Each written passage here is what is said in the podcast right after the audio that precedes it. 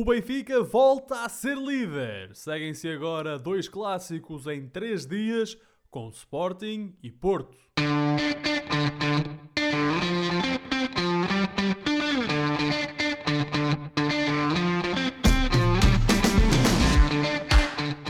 Bem-vindos a uma nova emissão dos Meninos de Ouro, o programa para quem gosta de bola e que está disponível todas as terças-feiras no Spotify, Apple Podcasts, Google Podcasts e em todas as outras plataformas onde se pode ouvir e descarregar podcasts. E estamos também na Rádio Barcelos às terças-feiras às 22 horas. Eu sou o Filipe Vieira e comigo estão o José Lopes e o João Pedro Oliveira e estamos novamente reunidos para uma conversa sobre futebol. Meus amigos, boa noite. Um, na semana passada, uns dias depois da nossa última emissão, faleceu Arthur Jorge e, portanto, ele que é um dos nomes mais fortes da história do futebol português dos anos 70, 80, como jogador e depois como treinador. É o primeiro treinador português campeão da Europa, foi campeão pelo Futebol do Porto em 87. Uh, foi também o primeiro treinador campeão no Paris Saint-Germain, João Pedro, onde uh, ele em Paris foi alvo de uma homenagem este fim de semana. É verdade, este fim de semana, Les Parisiens homenagearam o seu antigo técnico português, o homem do bigode famoso, como lhe chamavam, e fizeram uma, uma linda coreografia com uma mensagem e uma foto. Foi muito bonito. O Arthur Jorge não é bem uh, do, do, meu tempo, portanto, até te vou dizer, Filipe, a primeira grande recordação que eu tenho do Rui Jorge é aquele, do perdão, Jorge. Do, Arthur, do Arthur Jorge, é aquele lamentável episódio do Ricardo Sapinto em que o Ricardo, ah. em que o ah. Ricardo Sapinto, vendo que não foi convocado por Arthur Jorge, muito calmamente se colocou no seu carro, calmamente meteu a chave na ignição, calmamente conduziu para o centro de estágio e calmamente uh, travou-se de razões com o Arthur Jorge. Acertou o passo. É verdade, foi chocante na altura. Uh, agora, que as gerações mais velhas tenham conhecimento bem maior do que nós e podem atestar aquilo que ele significou tanto para Portugal, não só como homem do desporto, mas até como homem da cultura e até mecenas. Eh, os, o, basta falarem com os vossos pais e eles contam-vos aquilo que significou o Jorge para, para outra vez, o Arthur Jorge para o, o futebol português o Arthur Jorge, que foi jogador do Benfica e foi também Josué, treinador do Benfica. Nós não andávamos por cá na altura em que ele jogou no Benfica, mas eu não sei quanto a ti, mas eu lembro perfeitamente do Arthur Jorge como treinador do Benfica, 94, 95 e um bocadinho 95, 96. Eh, ele é contratado por Manuel Damasio após o título 93, 94 conquistado pelo Tony. Havia aqui um desejo de construir um Benfica europeu, né, que nós já ouvimos falar nisso. E então Manuel Damasio foi contratar um treinador. Um desejo que já tem décadas. Tem décadas foi contratar um treinador campeão europeu e na altura campeão de França. Mas é um desejo que continua a ser fofinho, é engraçado. E, e deixem só dar aqui um bocado de contextualização histórica. O PSG não foi sempre este colosso endinheirado, cheio de grandes jogadores, cheio de craques.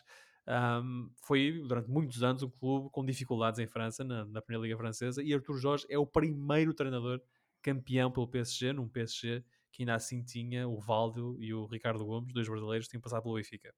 O Paris Saint-Germain, que a seguir Arthur Jorge, ainda veio a ter um português de grande importância, que foi o Pedro Pauleta, que, que se veio a tornar, um na jogador, altura, sim. o melhor jogador estrangeiro de sempre no Paris Saint-Germain. Entretanto, mais tarde, não é? entraram uns Cavani. O melhor marcador do PSG já foi ultrapassado, entretanto, pelo Ibrahimovic e pelo Cavani, é. e agora acho que, uma, acho que o Mbappé também já o passou. Mas o Pauleta já foi o melhor jogador estrangeiro de sempre Mas do Paris os, os verdadeiros, digamos assim, adeptos do PSG, os adeptos desse tempo, recordam-se todos com saudade uh, do Pauleta, do, do Arthur Jorge, porque de facto era um tempo em que o PSG era mais difícil ter essas estrelas. Verdade. Uh, dito isso, Josué, tu lembras-te do Arthur Jorge no, no Benfica como treinador, ou também como o João Pedro, a tua memória mais antiga é mesmo o Arthur Jorge, seleção nacional, na campanha para o Mundial de França em 98? Boa noite, Filipe. Boa noite, Oliveira. Boa noite ao nosso vasto auditório. Eu, eu lamento imenso, mas eu, a nível pessoal, não posso falar bem do, do Arthur Jorge, porque as únicas recordações que eu tenho são precisamente essas. Exato. Foi a má, a má passagem dele pelo Benfica, seguida de uma passagem também que pouco auspiciosa pela seleção nacional. sendo que depois, pelo menos no que concerne aquilo que eram as equipas que eu ia acompanhando, Ó ele acaba José, por sair um pouco de circulação. José, Agora, isso isso faz com que tu, a nível pessoal, a nível pessoal, não possas falar bem do Arthur Jorge? não, Oliveira, porque assim, eu não, por simplesmente, se eu não, repara, se eu não o vi, temos todos de perceber que, como eu te dizia, o homem saiu de circulação, entre aspas, já há bastante tempo. Pelo menos eh, andou por certos sítios onde não havia, eh, são, eram palcos secundários do futebol, onde também não existia um acompanhamento por parte da nossa imprensa que me permitisse eh, estar a par daquilo que eram os feitos ou não dele. E portanto eu só posso falar daquilo que vi. E que vi numa tenra idade, portanto também do que me recordo não é muito, mas a sensação que Pessoalmente, fiquei, não gostaste? não, pessoal, exatamente, Oliveira. Agora, claro que, claro que, como é óbvio, não, não vou estar aqui a dizer que o homem não tem o valor que lhe têm dado nos últimos dias, até porque quem sou eu para reduzir ah, o personagem, quer a nível pessoal, quer a nível ah, de, jogador, como jogador e como treinador, ah, a essa experiência que eu tive. Quando eu, por exemplo, ah, quando foi tornada pública a morte dele, naquele dia ao almoço, eu, enquanto almoçava, estava a ver o, ah, o Jornal da Tarde eh, na nossa RTP e hum, efetivamente estava o José Mourinho até um pouco com a voz embargada e com alguma emoção a recordar o Arthur Jorge enquanto pessoa e enquanto treinador. E portanto, se alguém como o José Mourinho eh, acabou por se desdobrar em elogios ao Arthur Jorge, quem sou eu, obviamente, para colocar isso em causa? Aquilo que fica, de facto, é, é um treinador que teve um impacto enorme no futebol português. Foi o primeiro treinador português a conseguir ganhar uma Liga dos Campeões, uma Taça dos Campeões na altura, É verdade? um Porto, eh, e portanto ficará sempre na história do futebol português. E independentemente do que ele fez eh, depois ou, ou antes, só isso naturalmente que já lhe dá um lugar por direito e, e merecido naquilo que Na são os anais do futebol português. sem dúvida. Eu, eu, essa final de, de Viena contra o Bayern Munique é um dos jogos que eu, ve- que eu vi mais vezes na minha vida, porque ahm, o meu pai tinha algumas eh, responsabilidades junto da comunidade portuguesa onde nós vivíamos, ah, e nessa altura, e o jogo deu na televisão e nós gra- gravámos o jogo em VHS. ahm, porque era depois para ser transmitido no Clube Português. Ó de- Filipe, tu naquele, tu naquele ano não gravaste nada. Eu não gravei nada, não, meu pai gravou, exato. naquele ano não gravaste nada. Mas antes, mais tarde, quando eu descobri eh, como trabalhar com a máquina de, de VHS, comecei a ver o jogo e vi o jogo várias vezes. Vi esse jogo, esse Porto-Bayern, que o Porto venceu por 2-1, com os golos do Madger e do Juari na segunda parte. Ahm, vi várias vezes esse jogo e, portanto, acho que talvez por isso tenha uma. Embora sim o Arthur Jorge também tenha essa, essa, essa emoção negativa quando penso nele no Benfica, na- na- enquanto treinador, mas, por exemplo, ele marcou mais de 100 golos pelo Benfica enquanto jogador e, portanto, foi um jogador importante na história do clube. Obviamente, no entanto, como treinador, são os 5 anos que ele esteve no Porto, 3 numa vez e 2 numa segunda passagem, onde ganhou tudo e esse tudo inclui, obviamente, aqui a taça dos clubes campeões da Europa. E, portanto, à família de Arthur Jorge, um, aqui um abraço sentido por parte da- dos Meninos de Ouro e, obviamente, também a todos os clubes por onde ele passou, o Porto, a Académica e o Benfica, que foram aqueles onde ele esteve mais tempo ah, e, e, e nos três, enquanto jogador e treinador, de uma forma mais especial. Portanto, fica aqui notado também e fica aqui registado ah, o nosso apreço pelo legado que Arthur Jorge, o Rei Arthur, deixa ah, no futebol português. Lá está, mais uma vez, o primeiro português vencedor de uma taça dos campeões europeus. O segundo foi José Mourinho, portanto, há, dois portugueses que conseguiram conquistar esse título e ah, Arthur Jorge era 50%, digamos assim, desse, desse núcleo de portugueses. O Josué, pessoalmente, não pode dizer bem de um e o outro também não vai muita bola com ele. Não, Oliveira, lá estás tu. Eu gosto, apenas num, em bandeira em arco, não é? Não Sou em bandeiras em realista, arco. sou realista, falar- sou realista. Sou falar- realista da falar, por falar no outro português, e agora o único português vivo que já foi campeão da Europa enquanto treinador, José Mourinho, ele esteve no Estádio da Luz na noite de domingo a assistir ao Benfica Portimonense e vamos começar precisamente por aí, porque o Benfica é novamente líder isolado, embora à condição da Liga Portuguesa ao fim de 23 jornadas. Um, o Benfica aproveitou-se do facto de o Sporting ter empatado em Vila do Conde, um empate a três bolas, tendo vencido em casa o Portimonense por 4-0.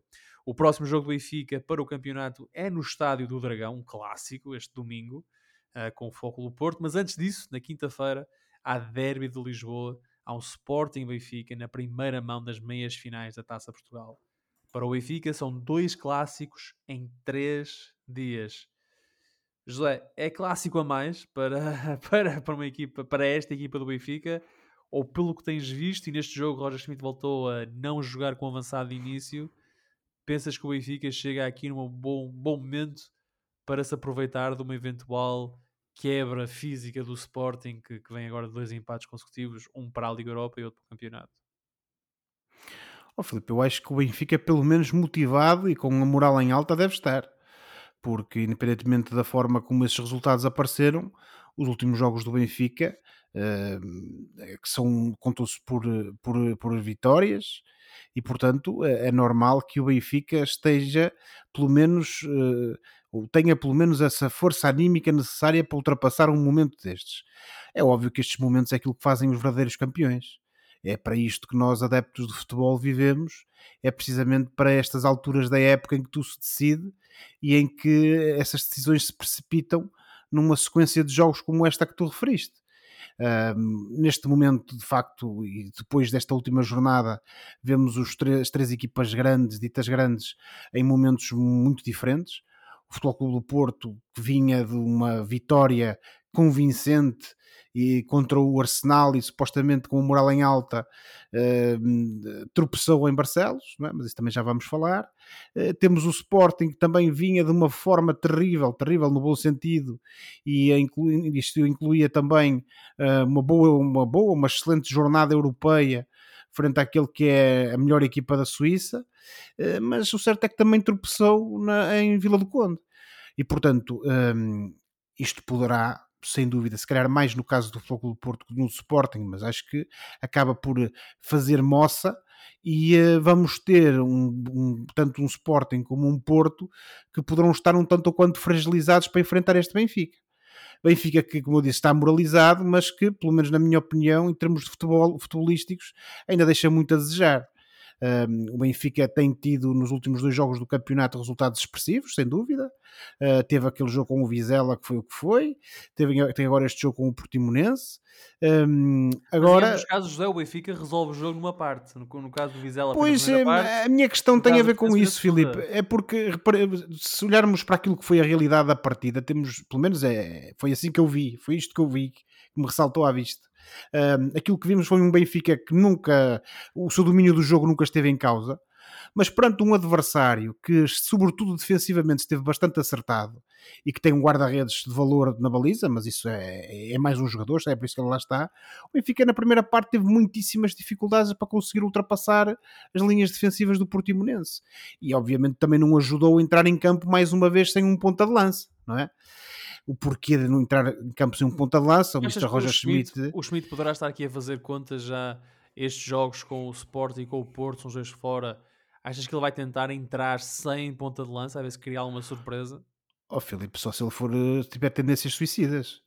Eh, porque contra equipas como o caso do Porto, mas também, se calhar até mais do Sporting, em que são equipas com, boas, com bons defesas e que têm excelentes, eh, excelentes uh, jogadores no centro do terreno, tu não teres ali aquela capacidade combativa que ainda falávamos aqui há, há, há uns dias uh, que faltou no jogo do Benfica contra o Vitória de Guimarães, eu parece-me que isso não é boa ideia, mas isso sou eu, não é? Quem, quem sou eu para discutir aqui tática com o Mr. Roger Schmidt?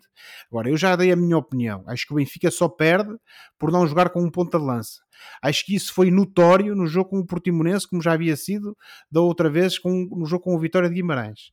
O Benfica com o Portimonense só consegue, no fundo, eh, abrir a lata quando uh, ali numa sucessão de lances em que acabou por, eh, por apanhar o Portimonense em contrapé, o Benfica aproveitou-se sem dúvida da, da, inteligência, da criatividade, da velocidade e do, do talento individual dos seus jogadores para transformar três oportunidades em três golos. E isso não há dúvida. O Benfica aí foi mortal e, esteve aí a solução para a partida. Mas uh, em ataque continuado, em ataque sustentado, um Benfica que com, com, com a bola na sua posse a conseguir ultrapassar aquilo que era a linha defensiva do Portimonense foi muito difícil. E obviamente que a partir do momento que te apanhas a ganhar por 3-0 no, no, espaço de 10 minutos, o adversário aí, se, se, até ali ele não tinha dado muita luta, uh, aí a partir daí muito é, menos. O Benfica deu a volta, não foi que o Benfica Com certeza, agora está longe, a meu ver, está longe de ser aquele Benfica do rolo compressor ou o Benfica da pressão alta de, da época passada. Uh, acho que a equipa não ganha nada como já referi com isto de, de, de, de jogar sem um ponta de lança. Uh, nem sequer podemos falar de rotatividade porque uh, jogaram os mesmos do costume. Uh, com a, a exceção do, do, David Neres, mas isso é normal porque é um jogador que está claramente em crescendo e o Mr. Roger Schmidt quis se aproveitar dele. Mas tu não Só achas que esta, esta para pôr Neres em para pôr Neres em campo e para manter certos e determinados jogadores que tenham o ah, tal direito especial à titularidade ah. em campo, quem é que sai? Sai o Cabral que também está num bom momento Engraçado, de forma, está a evoluir. Ele, ele, sai da equipa quando começa a marcar golos. Não, é, lá está, é mais, é, é mais uma situação daquelas que não é para perceber. E Mas... eu volto a dizer isto: o Benfica tem de jogar com ponta lance. Mas não achas que na cabeça de Schmidt uh, vou-te pedir o exercício que costumo Epá, não me é faças uma coisa dessas. Até por cima não fala de mão, pá. Ele sente a necessidade de o Arson sem jogar, portanto, voltou a jogar a defesa esquerda o João Mário tem de jogar, jogou com o João Neves no meio campo. Pois. O Coxu uh, libertou-se um bocadinho mais, tem mais no apoio aos três da frente. Mas para ele poder enquadrar e encaixar Neres, Di Maria e Rafa no 11 inicial, achas que é por isso que ele sente a necessidade de tirar um ponta de lança? A única forma Só... de conseguir jogar com os três é sem um ponta de lança. Oh, Filipe, no final do dia é uma questão de, infelizmente, de, de matemática, não é? Só pode ter uns em campo se há certos jogadores que ele não prescinde deles, tem que inventar. E aquilo que temos visto foi a invenção. Para ele, o Ausnes é, um, é obrigatório jogar. E bem, que é um excelente jogador. A pena é que para jogar tem que ir para o lateral esquerdo. Agora, eu também me parece a mim que a, a, a situação do Morato uh, não era sustentável a médio e longo prazo, porque ele é um jogador que, ainda que tente defender de forma mais ou menos uh, certinha, digamos assim, uh, ele para atacar é uma nulidade. Portanto, o Benfica fica coxo, digamos assim, no ataque. Um, e depois no meio campo, para jogar o Coxu, não pode jogar o Florentino, porque o João Neves, e bem, tem lugar cativo.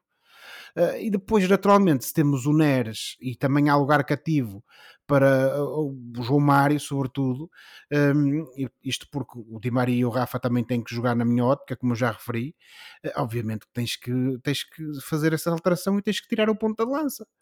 Agora, foi-se no mercado de inverno buscar um defesa esquerdo, supostamente para suprir essa falha, não joga e, e, na, e não me parece, muito sinceramente, que pelo menos para já que, que vejamos aqui o Mr. Roger Schmidt com grandes intenções de dar uma oportunidade ao, ao rapaz.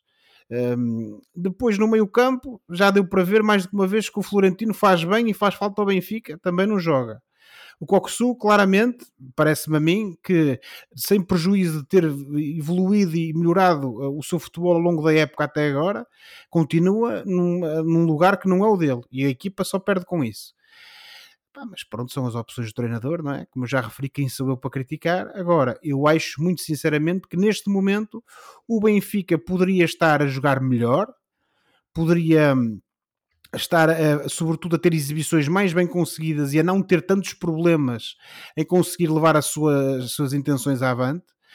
Mas o treinador decide manter a aposta em certos jogadores, portanto, uh, veremos como é que vai correr contra o Futebol Clube do Porto e contra o Sporting. Agora, há uma coisa que eu sei e com isto termino: o Futebol Clube do Porto, nós vamos jogar no Dragão. É sempre um jogo muito complicado, e uh, o, Porto não vai, até pelo momento que atravessa, o Porto não vai querer de modo algum facilitar a vida ao Benfica. E portanto o Benfica vai ter que ter os olhos bastante abertos e, e vai ter que entrar bem em campo, quer do ponto de vista anímico, quer do ponto de vista tático. Eh, não esqueçamos o banho de bola que, por exemplo, o Benfica levou do Sérgio Conceição, do Porto Sérgio Conceição, no jogo da luz, na segunda volta, à época passada.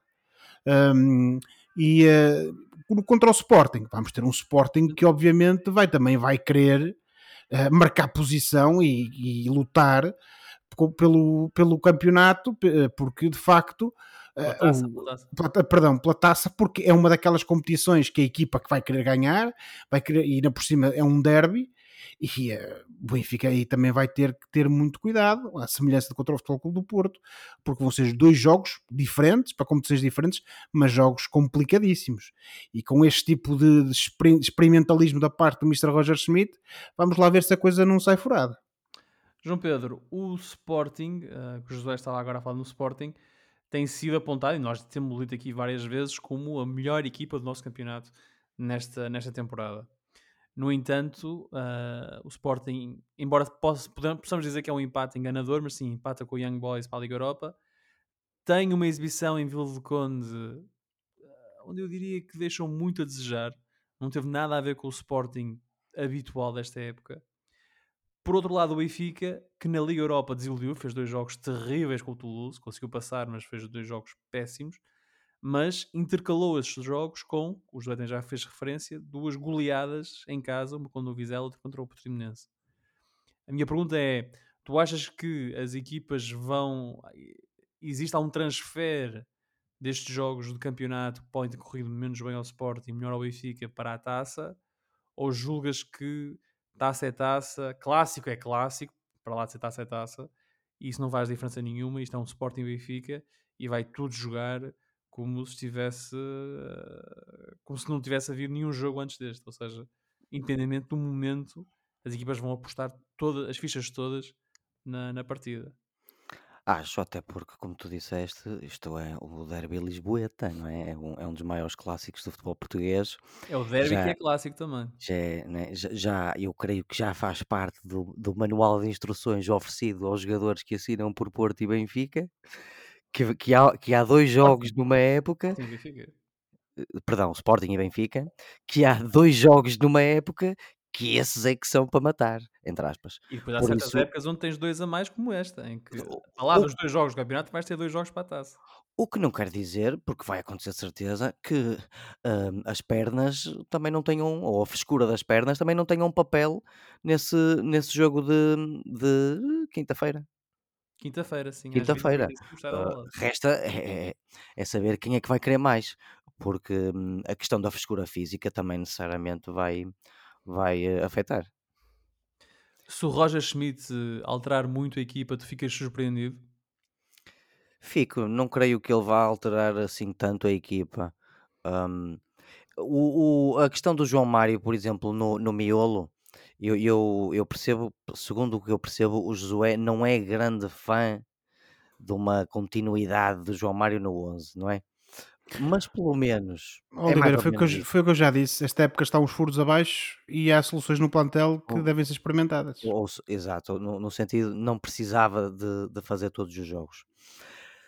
Olhando de, outra, de outro prisma, ter o João Mário no meio-campo, eh, eu acho que para certos jogos dá, porque ele é um jogador, como, nós, como eu já disse a semana passada, é um jogador cerebral, como o Filipe disse a semana passada, é um jogador que começou até a jogar no meio campo e, e tem, tem bons pezinhos e, e dá gosto de ver. Para certos jogos eu acho que isso funciona bem e liberta outros jogadores. Uh, permite, por exemplo, uma coisa que o Josué critica, mas eu gosto bastante de ver enquanto adepto de futebol, que é o Neres e o Di Maria ao mesmo tempo no mesmo 11 titular. Eu não critiquei, Oliveira. A minha objeção tem a ver com a necessidade de termos de tirar um ponta de lança, porque neste caso o João Mário vai jogar. Sim.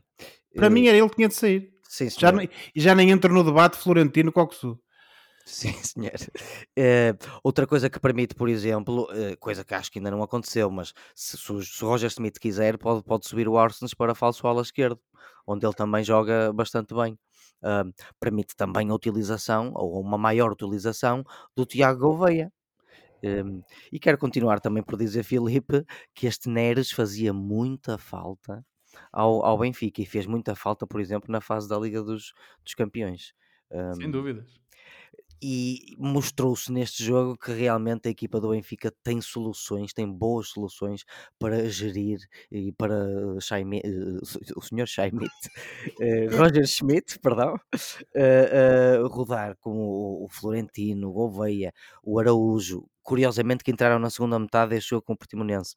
O, o Tankstead, o Leonardo, o Cabral, eh, o, o Rollheiser, Rollheiser, que chegou agora, o próprio Álvaro que veio emprestado, eh, enfim, o, o, Benfica tem de facto opções para fazer alguma rotação no jogo com o Sporting, se quiser. Agora, se o Roger hum. Smith vai fazer, eu acho que não deve, se fizer, não deve passar de uma, duas alterações no máximo. Mas vamos então aproveitar essa tua deixa para falar no Sporting, porque eu, eu, eu, fiquei com a sensação neste jogo, e não foi só a sensação, que nós vimos o Coates no a, a, subir para, para a posição de avançado na fase final do jogo, aliás ele marca um gol assim, porque o Sporting voltou, pareceu o Sporting da época passada, no sentido em que não havia alternativas. Agora, o está Paulinho lesionado, está lesionado. O Paulinho está lesionado. lesionado está lesionado. E no banco de suplentes do Sporting, o único jogador de, de características marcadamente ofensivas era o Marcus Edwards, que entrou aos 41 minutos porque o Trincão lesionou-se. E aparentemente, pelo menos é o que, está, é o que parece estar confirmado para o jogo da Taça de Portugal, Trincão, Paulinho e Gonçalo Inácio não estarão disponíveis. E de repente, uh, João Pedro, o plantel do Sporting parece-me curto. Porque Sim. olhavas para aquele banco e eu posso dizer os jogadores que o Ruben Amorim tinha no banco. Tinha o Mateus Reis, tinha o San Justo, uh, o Neto, o Daniel Bragança, o Ricardo Gaio e o Coandredi. Tirando, lá está o Quaresma que entrou, lá está, ele pôs um central quando saiu o Inácio também lesionado. Um, o Edwards entrou para o lugar do Trincão lesionado. E depois o Mateus Reis entrou aos 61 minutos para o lugar do Nuno Santos para tentar ali trocar umas dinâmicas da, da equipa, mas a verdade é que ele também não tinha grandes opções, o Ruben Amorim.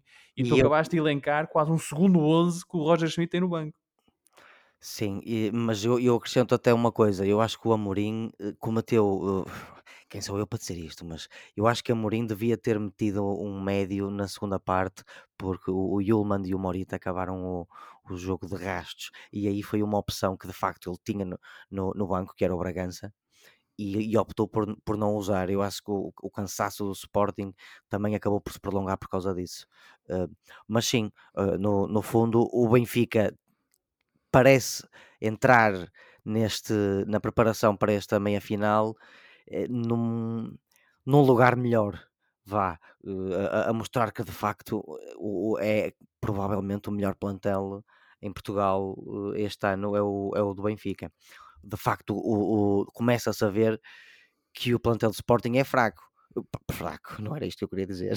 É, é curto. É mais limitado. É curto, sim. é curto. Era que eu queria faltam dizer. opções, faltam jogadores e acabou. E tu notas logo ali as, as debilidades do plantel, embora continue a ser grandes jogadores. O Jóqueres continua a ser um grande jogador, o Pote continua a ser um grande jogador. Uh, mas notas que depois no banco o Ruben Amorim não tem ali ninguém que consiga mudar o jogo. E, e o Roger Schmidt tem. Enfim, tem em menor quantidade, vá. Uh, seja como for. Tem, tem se os puser a jogar. Uh, sim, o Roger Schmidt dizes tu, não é? Uh, seja como for, volto àquilo que nós falámos no início e que tu próprio falaste na, na pergunta, que é isto é um derby lisboeta, isto é uma meia final da taça uma destas equipas não vai ser campeã e a taça pode ser um, o, se calhar eventualmente o único título que vão ganhar. Por isso eu não acredito que mais soluções da parte do Benfica acabem. Então, por... uma vai ganhar a taça e o campeonato. Ou então isso vai acontecer. acontecer. Também pode acontecer. É verdade, mas, mas pronto. Mas tu percebeste o que eu quis dizer. Chama-se fazer a dobradinha, João Pedro. Sim, mas tu percebeste o que eu queria dizer. Eu percebi, eu percebi. Não, quer dizer, uh, isto ainda ouvi isto há pouco tempo. Ah, em relação ao Peseiro, uh, que perdeu a quinta ou sexta final, e ele disse: bem, alguém, há, alguém tem de perder finais, e portanto ele diz que prefere jogar as finais e perdê-las do que não chegar às finais. E de facto. Seja como for, da perspectiva do Benfica, a única é final que ele ganhou foi, foi, pelo Braga. Agora, só aqui um parênteses: a, última, a única final que o Peseiro ganhou foi uma taça da Liga pelo Braga. Eu recordo-me, estava no Correio da Manhã a cobrir essa mesma festa no centro de Braga com, o, com o jornalista Secundino, Secundino Cunha. Muito bem, um cumprimento ao Secundino. Um abraço ao Secundino. José, o Benfica tendo mais opções, quer isso dizer que é favorito para este jogo? Oh, Filipe, o problema é. Eu, se, uh, aproveitando agora para fazer. Tu achas que o José te vai dizer que é não, favorito? Não, para, para, não. Aproveitando agora para, no fundo, encarnar um estilo de um antigo nosso Presidente da República, eh, como eu disse, eh, não Tu sei, raramente te enganas, é? não, não, foi, é, foi esse, esse cavalheiro, mas eh, é mais era o estilo, como eu disse numa publicação no Facebook, não é aqui o caso, mas como eu disse num episódio aqui do nosso podcast, pai, em setembro passado, este aqui é que é o grande risco do Sporting, ou era o grande risco do Sporting, e eh, que era precisamente quando desse uma constipação qualquer aos jogadores, ficava sem soluções. Tinha-se reforçado bem, tinha um excelente 11, tinha o Guióqueras, que, que é o, o as de trunfo, digamos assim, mas depois dá aqui um abanão qualquer e a equipa de uma hora para a outra fica completamente desmontada. Porque os jogadores com qualidade que compõem o 11 não estão disponíveis, uns lesionam-se, outros eventualmente são castigados, e depois há este problema. Eu não tenho dúvidas eh, que de facto o Benfica tem o melhor, o melhor plantel e, portanto, tem, vai apresentar certamente um 11 mais forte que o Sporting. Eh, Mas isto também traz uma responsabilidade acrescida ao Benfica para ter uma boa performance e para levar de vencida o Sporting nesse jogo. Agora, como disse o Oliveira e bem, e como eu referi há pouco, quer dizer, isto são jogos especiais em que há uma pressão muito grande de ambas as partes para levarem os jogos de vencida, para passarem à final, e portanto eu não tenho dúvida que, mesmo do lado do Sporting, qualquer eh, segunda linha que tenha de avançar, certamente que o vai fazer consciente de que vai ter que jogar a 120% eh, e para dar essa, essa ajuda ao, ao clube num- contra um adversário direto e contra um adversário histórico. Oh, Josué, Eh, eu mas sei que muito há um, há um sinceramente- jogador no Sporting que se está completamente a borrifar para a qualidade do plantel do Benfica. Sabes como é que se chama? Gyökeres. Eh, jogou na quinta-feira e, e- e, enfim, fez mais um jogo de grande esforço. Uhum. Três dias depois jogou em Vila do Conde e nem constipou. Eh, correu, Certo, correu, correu, E marcou eu um gol. espero, que- eu espero que não constipe, porque eu gosto de ver bons jogadores em campo. Hum, agora, Fazer bullying ao António Silva, já viste?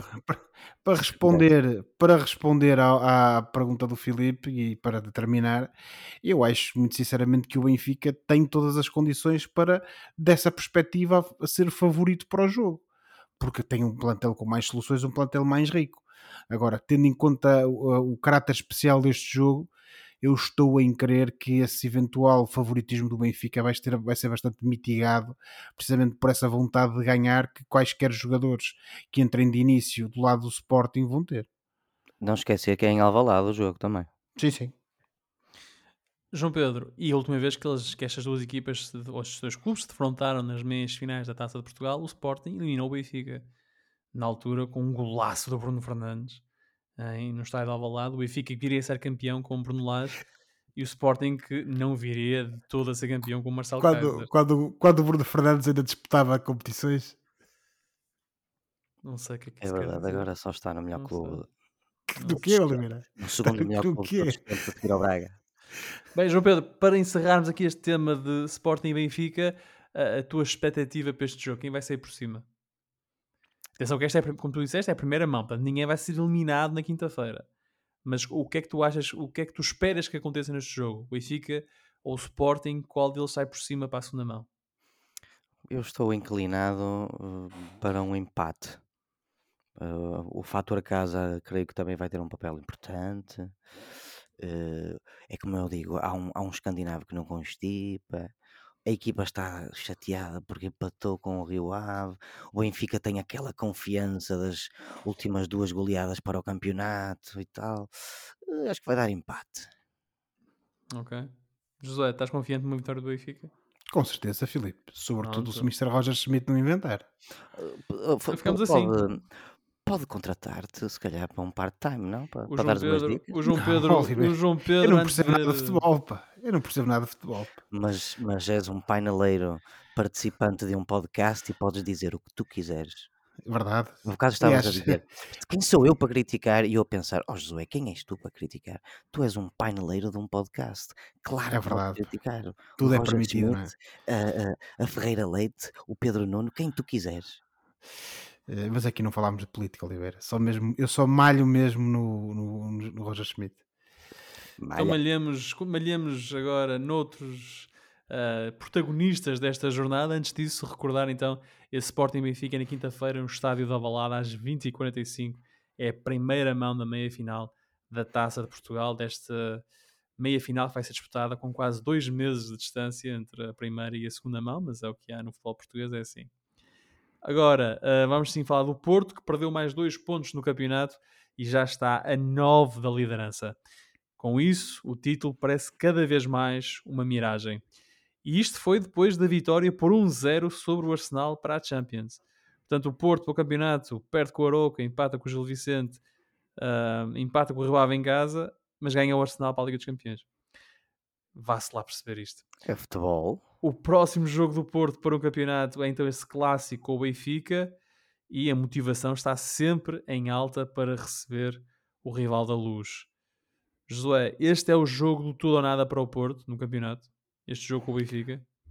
Não tem. Oh, Filipe, acho que sim. Uh, agora, também o, só, só o poderá ser numa perspectiva bastante otimista, porque neste momento, uh, independentemente do que acontecer nesse jogo, o, a distância pontual entre o, o Futebol Clube do Porto e dando de barato que o Sporting eventualmente arrecada aqueles três pontos que lhe estão em falta, não é? Eh, vai, vai haver uma distância de 9, de 9 a 10 pontos entre os dois da frente e o Futebol Clube do Porto. E é óbvio, e vimos isso ano passado entre o Benfica e o Porto, que essas vantagens não são, não asseguram nada. Só que aquilo que temos assistido esta época é um Futebol Clube do Porto muito perdulário que tem desperdiçado muitos pontos. E portanto, o Porto, se quiser eh, manter vivo, digamos assim, manter viva qualquer tipo de esperança de, já nem digo ser campeão, mas pelo menos chegar a um segundo lugar que lhe permita uma qualificação para eventualmente chegar à Champions, certamente que este é o jogo determinante para a equipa do, do Azul e Branca conseguir fazer. Até, até, emocionalmente, não é? é mas, mas depois conseguir ganhar ao Benfica porque obviamente os jogos do, do Benfica uh, no Dragão são sempre complicadíssimos desse ponto de vista. Uh, tu há, há, pouco falavas naqueles jogos que é obrigatório ganhar e que as equipas e os jogadores recebem quase que um, uma, uma indicação mal chegam ao clube de que aqueles é que são os jogos para dar o litro e no Futebol Clube do Porto uh, este é especialmente aquele jogo, os jogos com o Benfica no Dragão, são especialmente aquelas partidas que pura e simplesmente não são para perder tem que ser, os jogadores têm que dar tudo em campo para precisamente conseguir levar de vencida ou pelo menos não perder contra o Benfica. Na época passada não foi assim, aquele resultado de 1 a 0 do Benfica, aliás, até contribuiu bastante para que a equipa encarnada conseguisse um, depois no final do campeonato ter uma vantagem direta sobre o Futebol Clube do Porto uh, que eventualmente uh, ou melhor, naquela, naquele momento serviu de tónico para que o Benfica mantivesse aquela boa onda de resultados que, que vinha a ter. Toda a gente dizia que aquele primeiro teste do algodão ia ser precisamente aquele jogo no Dragão, que o Benfica acabou por vencer um zero, e portanto eu penso que este ano vamos voltar a ter aqui um jogo complicadíssimo para o Benfica. E o Futebol Clube do Porto, quer do ponto de vista pontual, quer do ponto de vista anímico, quer, certamente vai querer ganhar o jogo. Mas, uh, como tu estavas a dizer na tua introdução, o momento atual que o Futebol Clube de Porto vive não é o melhor, apesar daquela vitória contra o Arsenal. Um, e portanto uh, não vai ser fácil, digamos assim, um, para, para a equipa de Sérgio Conceição uh, deixar para trás ou deixar no balneário todos esses fantasmas e poder entrar em campo para jogar de olhos nos olhos com o Benfica. João Pedro, se fosses um homem com queda para as apostas, apostarias que no domingo à noite, no estádio do Dragão, vamos ver o Porto versão Champions? Ou vamos ver o Porto versão campeonato? Com Gil, Rio Ave. Esse Porto perdeu esses pontos com o Arouca. Ora, Porto é que vamos ver. Se eu fosse um homem de apostas, apostaria que vamos ver um Porto de Champions e uma vitória do Porto. Era o que eu apostaria. Mas isso é só se eu fosse um homem de Isso era o que tu apostarias, era o que tu querias. Desculpa? Era o que tu apostarias ou era o que tu querias? Não, uh, falando agora um pouco mais a sério, era o que eu apostaria. Sabes porquê? Porque o Sérgio Conceição é um especialista em jogos grandes. Uh, o Porto já vem de um, deste resultado negativo frente ao, hum, ao Gil Vicente. O Porto, que diga-se, que- também tem de acabar o jogo com o Santa Clara para a Taça de Portugal esta semana. Acho que é também na Sim. quinta-feira. Não vai, aqui é na haver, não vai haver diferença portanto, de frescura Não é, de não é como se o Porto não tivesse de jogar a meio da semana. Aliás, e tem uma viagem aos Açores. O único argumento que poderás fazer é que o desafio a meio da semana do Benfica é mais exigente, teoricamente, do que o desafio do Porto. Teoricamente, sim. Porque na- na questão das pernas vão estar mais ou menos em, em pé de igualdade. Como eu estava a dizer, este Porto teve um empate bastante amargo, com um sabor bastante amargo frente ao Gil Vicente, em que teve uma terrível falta de eficácia, porque posse e oportunidades de gol não faltaram. Faltou também um bocadinho de agressi- de agressividade no último terço. E é neste tipo de, de raiva, de frustração, que costuma fervilhar o melhor Sérgio Conceição. E eu acho que isso é capaz de fazer a diferença para o clássico do, do fim de semana e para eh, um belo esfregar de mãos de Ruben Amorim, que agradecerá, de certeza, mas eu creio que na luz, e até por causa desse, desse caráter, eu não diria que, que tu, tu até estavas a dizer um bocado tudo ou nada para, o- para o Porto, eu acho que o Porto já está arredado de, de ganhar o, de- do campeonato, mas eventualmente para um segundo lugar era, um- era, um- era um passo positivo de recuperação de três É pontos o para o Benfica. é que o segundo lugar dá Champions, Oliveira. Não esquecer isso. Além de que o segundo lugar também não é de E não enjeitar. esquecer, e não esquecer outra disso. coisa. Não esquecer outra coisa. Eh, o Braga continua à perna. Ui, sim, deixa estar o Braga. Uhum. Eh, Sim, sim. só para terminar, acho que já terminei, Filipe. Eh, o, o, o Porto. Portanto, antevês uma vitória do Porto. Sim, da devido. é, o, o Sérgio Conceição, o melhor Sérgio Conceição, eh, eh, fervilha neste tipo de, de ambientes e É boa, tipo mas, de mas em boa verdade, esta época o Porto e o Benfica já jogaram duas vezes e o Benfica venceu os dois jogos. Portanto, Verdade, não há duas sem três, não é? Sim, mas água mole em pedra dura, tanto dá que até que fura. E se calhar desta vez quem vai furar vai ser o, o dragão. Hum, Não sei, é um feeling. é um feeling. José, Porto vence? Ou confias no Benfica? Não, eu confio no Benfica, Filipe. Acho que o, o- se me dissesse assim, a probabilidade de, de- des- nestes jogos no Dragão do Porto ganhar é sempre maior do que outro resultado qualquer, eu isso concordaria contigo. Mas neste contexto em especial, mesmo com esse efeito de jogar em casa, aquela, este- essa atitude que o Porto apresenta sempre, eh, aquele caráter de, de- de- de superação que o Oliveira falava há pouco e de boa preparação por parte do Sérgio Conceição, mesmo tendo isso não em é conta. superação, a superação é Porto Jorge. É que o Conceição é superação e savoir-faire. É Tem calma, diferente. Oliveira. Não, tem calma, tem calma. Não comece já, como comece já a malhar no homem. Não, Hum. não é um malhar num, num homem, é um elogiar outro. É elogiar outro. É à custa, à custa do outro, não é? Pronto, mas Não. para terminar, para terminar, apenas dizer que, dado o contexto atual, eh, eu, enquanto benfiquista, sinto-me um bocadinho mais confiante e acho que o Benfica tem condições para fazer um resultado positivo no Dragão. Estou admirado. O Porto Benfica é no estádio do Dragão este domingo.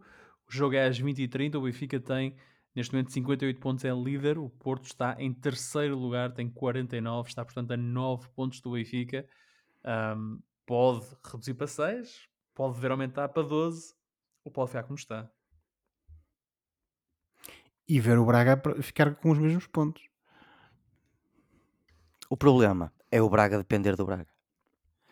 Não sejas assim, Oliveira. Mas antes de falarmos do Braga, eh, vamos continuar apenas mais ou menos de uma forma lateral no tema Porto para falar do Gil Vicente. Porque o Gil Josué empatou em casa com o Porto. Quão importante é que foi este ponto eh, para as contas da manutenção do Gil Vicente? Ó Filipe, foi muito importante porque hum, além da força anímica que empatar contra um candidato ao título dá à equipa do Gil Vicente, é a forma como o fez, quer pela carga dramática de empatar ao cair do pano, quer pelo facto de ao longo da partida o Gil Vicente, ainda que possa ter usufruído de alguma incapacidade do Futebol Clube do Porto em matar o jogo, o Gil Vicente eh, pode efetivamente eh, acabou por eh, dar a réplica ao Futebol Clube do Porto. Foi uma equipa que esteve certa defensivamente, coisa que raramente aconteceu esta época. E na, na parte da construção ofensiva, o Gil Vicente voltou a mostrar que tem capacidade e que tem talento. Os executantes que estão em campo nem sempre acabam por eh, conseguir finalizar as oportunidades que vão criando, mas isso tem a ver com a qualidade da, do, do plantel do Gil Vicente, não há muito mais a fazer. Um, agora, no global, parece-me que foi um bom jogo para o Gil Vicente, que aproveitou alguma incapacidade do Futebol Clube do Porto ou algum marasmo que, que acabou por assolar a equipa do Futebol Clube do Porto durante a partida, porque recordemos que o Futebol Clube do Porto estava a ganhar 1-0, mas com um penalti, e portanto né, a própria concretização ofensiva ou a produção ofensiva do Futebol Clube do Porto não era a melhor. Agora, uh, fica isso e fica sobretudo uma outra coisa, que é o Gil Vicente continua a amealhar pontos em alturas uh, em que os seus adversários diretos acabam por ter uh, resultados menos bons. O caso do Portimonense perdeu na luz, um, o próprio Chaves que acaba por empatar com o Estrela da Amadora, que também é outro adversário na luta pela manutenção.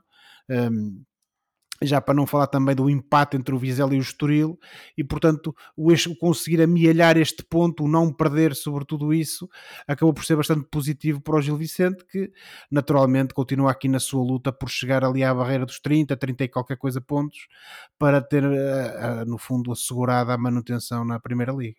E já são 4 pontos acima daquele lugar de, Sim, Oliveira, já é, já, é, já é qualquer coisa, já é qualquer coisa de facto, e, e mais importante que, que esses quatro pontos uh, sobre o, o, lugar de playoff são os seis pontos sobre os lugares de efetiva despromoção. O que acaba por dar aqui uma Não, tranquilidade e, ainda mais, e, maior ao Gil Vicente. E igualmente importante, diria eu, é o facto do Gil estar em nono lugar, está a meio da tabela, e o Portimonense, que é esse clube que está no lugar de playoff, está em décimo sexto Portanto, para lá dos quatro, dos quatro pontos, há seis equipas pelo meio. E é Exatamente. É quase, quer dizer, é, é, mais fácil recuperar pontos a uma equipa do que a seis ou sete, não é? Portanto, um, acaba por ser, embora de facto quatro pontos não pareça ser muita coisa, o facto do Gil estar com seis ou sete lugares de diferença para esse, esse, essa linha d'água permite aqui alguma confiança na, na gestão da, da, coisa, da coisa gilista, não é? E portanto o Gil com este empate com o Porto, um, empate importantíssimo para o Gil Vicente, consegue esse ponto, está, em está como eu disse, no nono lugar com 26 pontos. Na próxima jornada vai a Rio Maior jogar com o Casa Pia. O jogo é às 15h30 de domingo. E avançamos agora para o Braga, que fechou a jornada no estádio do Bessa, Santinho, fechou a jornada Obrigado. no estádio do Bessa a ganhar por 4-0. Uh, ah, João Pedro, com este resultado, o Braga aproximou-se do terceiro lugar, que era o que o José estava a dizer há bocado na análise ao Porto. O Braga está agora a 3 pontos do Porto, aproveitou uh, a perda de 2 pontos parte dos azuis e brancos e, e aproximou-se do terceiro lugar. E afastou-se um bocadinho do Vitória, que perdeu nesta jornada com o Casa Pia. Surpreendentemente. Sim, senhor, em casa. O Vitória continua no quinto lugar, mas está agora a 5 pontos do Braga. Portanto, João Pedro, o Banza regressou, marcou golos, acabou a crise. Querias tu, Filipe Vieira. Querias tu. Não, assim, era. Vamos colocar as coisas desta forma. Era mais um ainda, jogo. Ainda renovam com o, com o Arthur Jorge e o Oliveira Mata-se. Atira-se do ponto Outra renovação? Atira-me da Outra vez com ele. Tiro-me da London Bridge. Uh, não, se colocarmos a coisa desta forma, era um jogo em que o Braga podia ter perfeitamente vacilado. Curiosamente, os últimos três jogos que o Braga fez no Bessa não conseguiu ganhar. Se pensares assim, tendo em conta que a equipa ganhou 4-0, já não está mal. Uh, o, o, o, Braga de facto fez um, um jogo em que a palavra superação foi de ordem, roubou muitas bolas ao adversário, foi, foi eficaz a criar bastantes oportunidades de golo através, lá está, da qualidade individual dos, dos jogadores que tem, e é assim, quem marca quatro golos, só podemos dizer que finalizou com muita qualidade e hum, lá está, com esta qualidade, uh, a equipa sujeita-se uh, a este tipo de jogos às vezes, podia ser mais vezes, mas não é. O Banza, em bom tempo, em boa hora, regressou ao, ao Sporting Clube de Braga para, para fazer uma, uma perninha juntamente com o Abel e, e segue o Braga no, na, como sendo aquela ilha que provavelmente vai continuar a ser uh, até ao, ao campeonato, ao final do campeonato. Matematicamente é realista ainda pensar no terceiro lugar e lutar, e, e lutar por ele. Afinal, o que é que a equipa pode fazer mais, estão só a disputar o campeonato, portanto, eu acho que daqui até ao final vai ser aquilo que se costuma chamar de gestão de danos. Mas deixa-me deixa colocar-te aqui um cenário em cima da mesa. Coloca. Que é um cenário plausível. Não estou a dizer- não estou a dizer que é provável, mas é, pala- que é, desculpa, é plausível. Sim, O Benfica vence no Dragão. O Sim. Braga vence em casa o Estrela da Amadora, creio, o adversário. O Braga é igual ao Porto no terceiro lugar. verdade. Já não é uma questão de uma ilha, de um clube que está Não agora- estou, a comp- não estou a compreender esta tua falta de ambição, Oliveira. O terceiro lugar está mais do que ao alcance do Braga. Até pelo O- próprio calendário, que é isso que se, que se avizinha. Como o Pô, não, Filipe está a eu- dizer. Eu, eu diria que é o calendário o grande inimigo do Braga, porque eh, quanto mais jogos o, o Braga tiver, mais, mais oportunidades o Arthur Jorge vai ter de perder um jogo. Por isso, o que é que interessa se o Braga chegará, apanhará eventualmente o, o Porto na jornada X, se depois na jornada Y isso provavelmente vai ser deitado fora. Isto Ah, mas é, é que a diferença entre ficar em terceiro ou quarto pode ser a diferença entre jogar uma Liga Europa ou jogar uma Conference League. Sim, senhor. E tal como eu disse no início, é, é, é matematicamente realista pensar no terceiro lugar e eu acho que a equipa deve continuar a pensar no terceiro lugar, mas não acho que seja isso que vai acontecer. Eu acho que isto é mais uma gestão de danos até ao final da temporada, não perder o quarto lugar. Que, que seria que isso sim seria um escândalo. Nós, eu elogio muito equipas como o Guimarães, o Moreirense, o Arouca, O Vitória, Oliveira. O Vitória.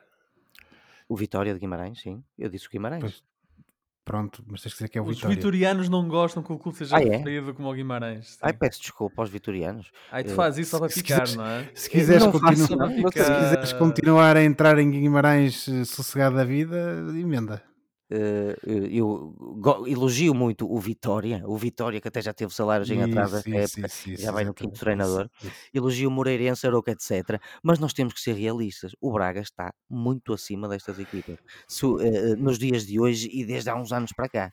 Portanto, se a equipa não conseguir, eh, isso sim, manter o quarto lugar, isso vai ser um grande escândalo. Ah, para ti o escândalo era o Braga não ficar em quarto lugar. Portanto, tu nem estás, estás mais preocupado com o Braga manter o quarto ou atacar o terceiro? Eu estou mais preocupado eh, em que esta época termine o mais depressa possível, com danos mais minimizados possível.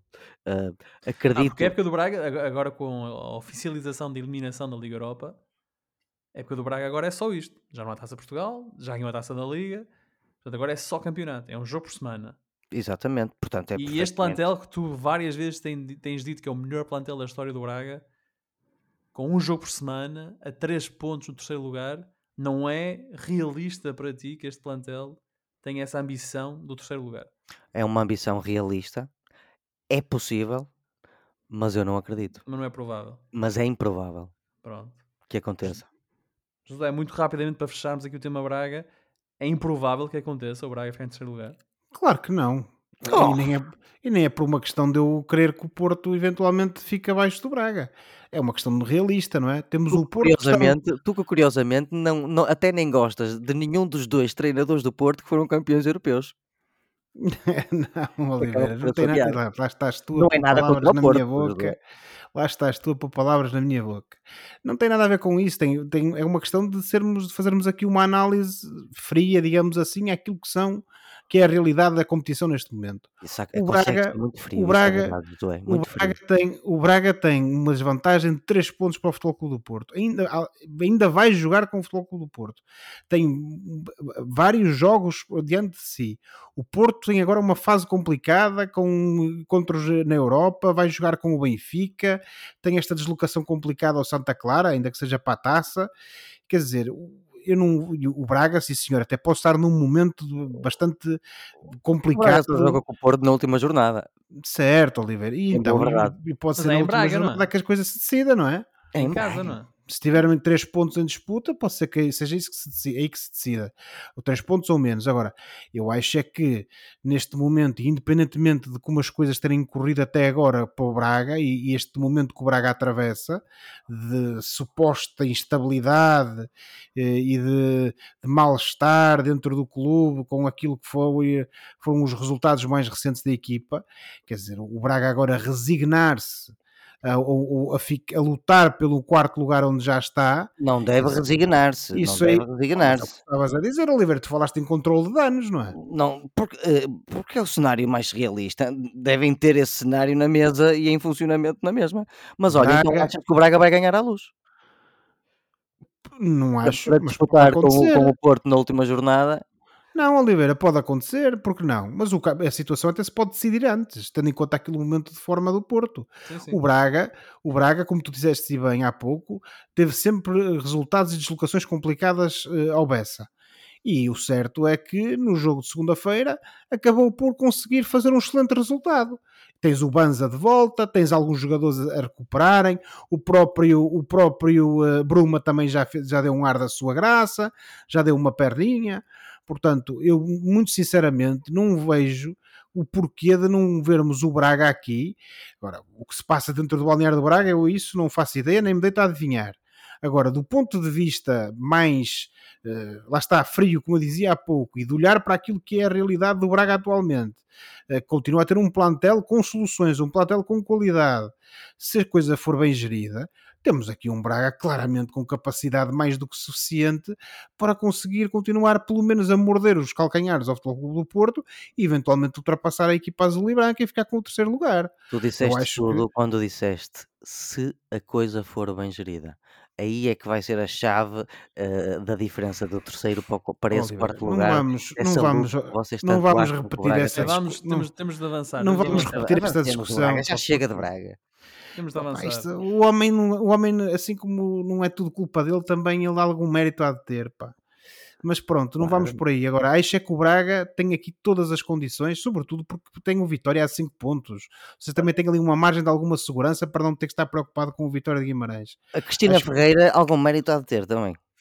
Oliveira, não vamos falar agora desse, disso. o Braga volta a jogar para o campeonato no sábado, dia 2 de março. Recebe então o Estrela da Amadora, o jogo é às 20h30.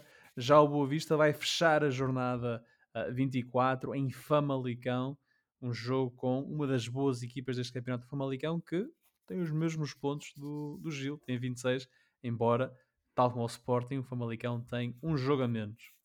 Está na hora do fora de jogo, o momento do programa em que olhamos para o que se passa fora das quatro linhas e oferecemos recomendações ou sugestões aos nossos ouvintes. E, João Pedro, vou começar contigo muito rapidamente. O que é que trazes para o nosso vasto auditório? Muito rapidamente, colegas, porque eu de facto estou afetado pelo filme que acabei de ver. O Traga-vos mais um nomeado a melhor filme aos Oscars, The Zone of Interest. Um filme também com a Sandra Huller, a protagonista de Anatomy of a Fall. Sim. Como atriz com principal. Williams. Perdão? Parecida com a Michelle Williams, tem ali uns ares de Michelle Williams. Hum, ok, fair enough. Com o cabelo curtinho. E com um tal de Christian Friedel. Colegas, eu estou, eu, vou falar muito, muito pouco sobre este filme porque eu fiquei muito afetado e eu quero que toda a gente veja.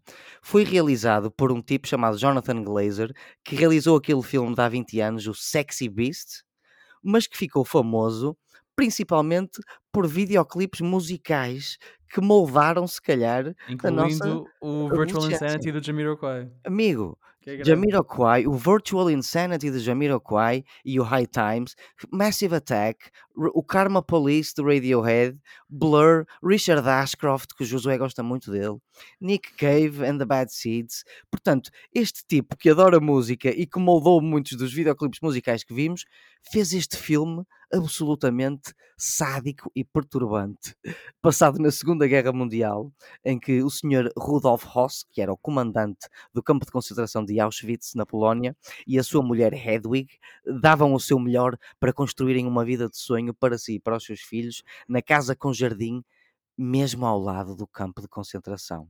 Isto é um filme perturbante, sádico, subtil, uma maneira muito original de filmar e retratar, lá está, o sadismo e a malvadez que estiveram por detrás dos campos de extermínio e um tema, infelizmente, a traçar paralelismos com a atualidade.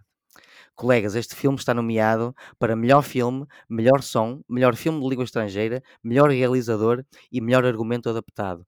Ganhou três BAFTAs já e está nos cinemas em Portugal e eu recomendo vivamente The Zone of Interest. Não é para todos os estômagos. Muito bem, Josué? Olha, Filipe, numa perspectiva um pouco mais leve, hum, mas, eh, mas às vezes eh, com, com, com, com bastante tensão, a minha recomendação esta semana vai para a nova temporada, a sexta, do, do programa da, da, série da Netflix, da minissérie o Fórmula 1 Drive to Survive, que uhum. ficou disponível na passada sexta-feira, no dia 23 de fevereiro, precisamente nesta plataforma. Mais uma vez, temos aqui as câmaras a, a acompanharem o dia a dia durante o campeonato, neste caso 2023, do Campeonato do Mundo de Fórmula 1. Um, ehm, em que quem realiza, quem produz, acaba por ter um acesso privilegiado aos bastidores, onde de facto vemos não só o sempre interessante funcionamento de uma equipa de Fórmula 1 e do próprio campeonato, mas também todas as dinâmicas que, que acabam por existir entre as equipas, entre os pilotos, às vezes dentro da própria equipa, entre os pilotos que são colegas, e uh, todo esse drama que está sempre à volta da, daquilo que lhe chamam o, o grande círculo da Fórmula 1. Portanto, a minha recomendação esta semana é esta nova temporada, continua igualmente interessante e emocionante, de Drive to Survive, que está disponível na Netflix. E com Lewis Hamilton ainda na Mercedes, não é? Não, o mais engraçado é precisamente, eu já vi a série e é precisamente o episódio em que se fala de se ele vai uh, renovar ou não pela Mercedes e em que tu, vendo aquele episódio à luz daquilo que sabes hoje, olhas para aquilo e pensas: hum, tanta, coisa, tanta coisa se disse e se fez aqui que afinal acabou por sair furada. Mas pronto, deixo. É, esse aí é uma daqueles episódios, é o, número, é o episódio 6 da temporada, que vale a pena ver precisamente. Uh, para ver, para se perceber como é que as dinâmicas da Fórmula 1 Sim. funcionam a esse nível. Porque já dizia o Ayrton Senna eh, relativamente a isso, é muito importante para um piloto de Fórmula 1 saber onde estar na época seguinte, qual é que é a equipa que vai ter o carro competitivo. E aqui o Hamilton se calhar já estava a ver que a coisa não ia correr muito bem por lados da Mercedes. Muito bem. Ora, uh, no dia 28, portanto amanhã, o Sport Lisboa Benfica comemora 120 anos de vida e eu trago aqui a minha última sugestão temática, Graças a assim, Deus. Uh, relacionada com o Benfica. E falámos no início desta emissão do primeiro treinador português campeão europeu. Vamos agora falar do primeiro treinador que foi campeão europeu em Portugal, ou por uma equipa portuguesa. Chama-se de Bela Gutmann, um sobrevivente do Holocausto que se tornou glória do Benfica. É um livro de David Bolchover, uh, da Oficina do Livro. Foi, a primeira edição foi de fevereiro de 2018. Bela Gutmann, que nasceu em 1899 e morreu em 1981, foi o primeiro treinador superstar do futebol, uh, o homem que abriu caminho aos famosos treinadores da era moderna. Sobrevivente do Holocausto, escapou por pouco à morte escondido num sótão perto de Budapeste, enquanto milhares de compatriotas judeus eram levados para o extermínio. A sua vida profissional foi desde cedo ligada ao futebol, tendo passado por grandes clubes como jogador e posteriormente treinador e em 1958 chega a Portugal para treinar o Futebol Clube do Porto, que com ele ganha um campeonato nacional de 58-59. Na época seguinte é já o treinador do Benfica, que com ele ganha consecutivamente o campeonato nacional de 59-60, 60-61, a Taça de Portugal de 61-62 e a Taça dos Campeões Europeus 60-61, 61-62. Portanto, é bicampeão europeu. É também pela mão de Bela Gutmann que em 1960 Eusébio chega ao Benfica após os êxitos alcançados, o Benfica não lhe deu um aumento e o treinador saiu. E portanto, na despedida, foi na despedida do Benfica nessa altura que ele terá dito: sem mim, nem em 100 anos o Benfica vai conquistar outra taça europeia. Uma frase ficou conhecida como a maldição de Bela Gutmann. E a verdade é que o Benfica, desde então, já foi a nove finais europeias e perdeu-as todas. Quantos anos faltam para acabar o cheio? Ainda faltam muitos. Ainda faltam ainda, quase 40 ainda. Good, good. Ainda falta muito tempo, de facto. Mas pronto, está aí. Bela Gutmann, sobrevivente do Holocausto, de sobrevivente do Holocausto, a glória do Benfica, um livro de 2018. E parabéns ao Sport Lisboa Benfica pelos 120 anos de glória. Por hoje ficamos por aqui. Oh, para a próxima semana cá estaremos para falar de futebol. Não se esqueçam que podem subscrever o canal dos Meninos de Ouro, disponível em todas as plataformas de podcast, para serem notificados de cada vez que publicarmos uma nova emissão. E quando subscreverem, avaliem o programa com 5 estrelas. Podem também entrar em contato connosco enviando um e-mail para os meninos de ouro podcast, e sigam-nos nas redes sociais. Boa semana, bons jogos, tchau! Tchau, boa semana. Tchau, boa semana, bons filmes.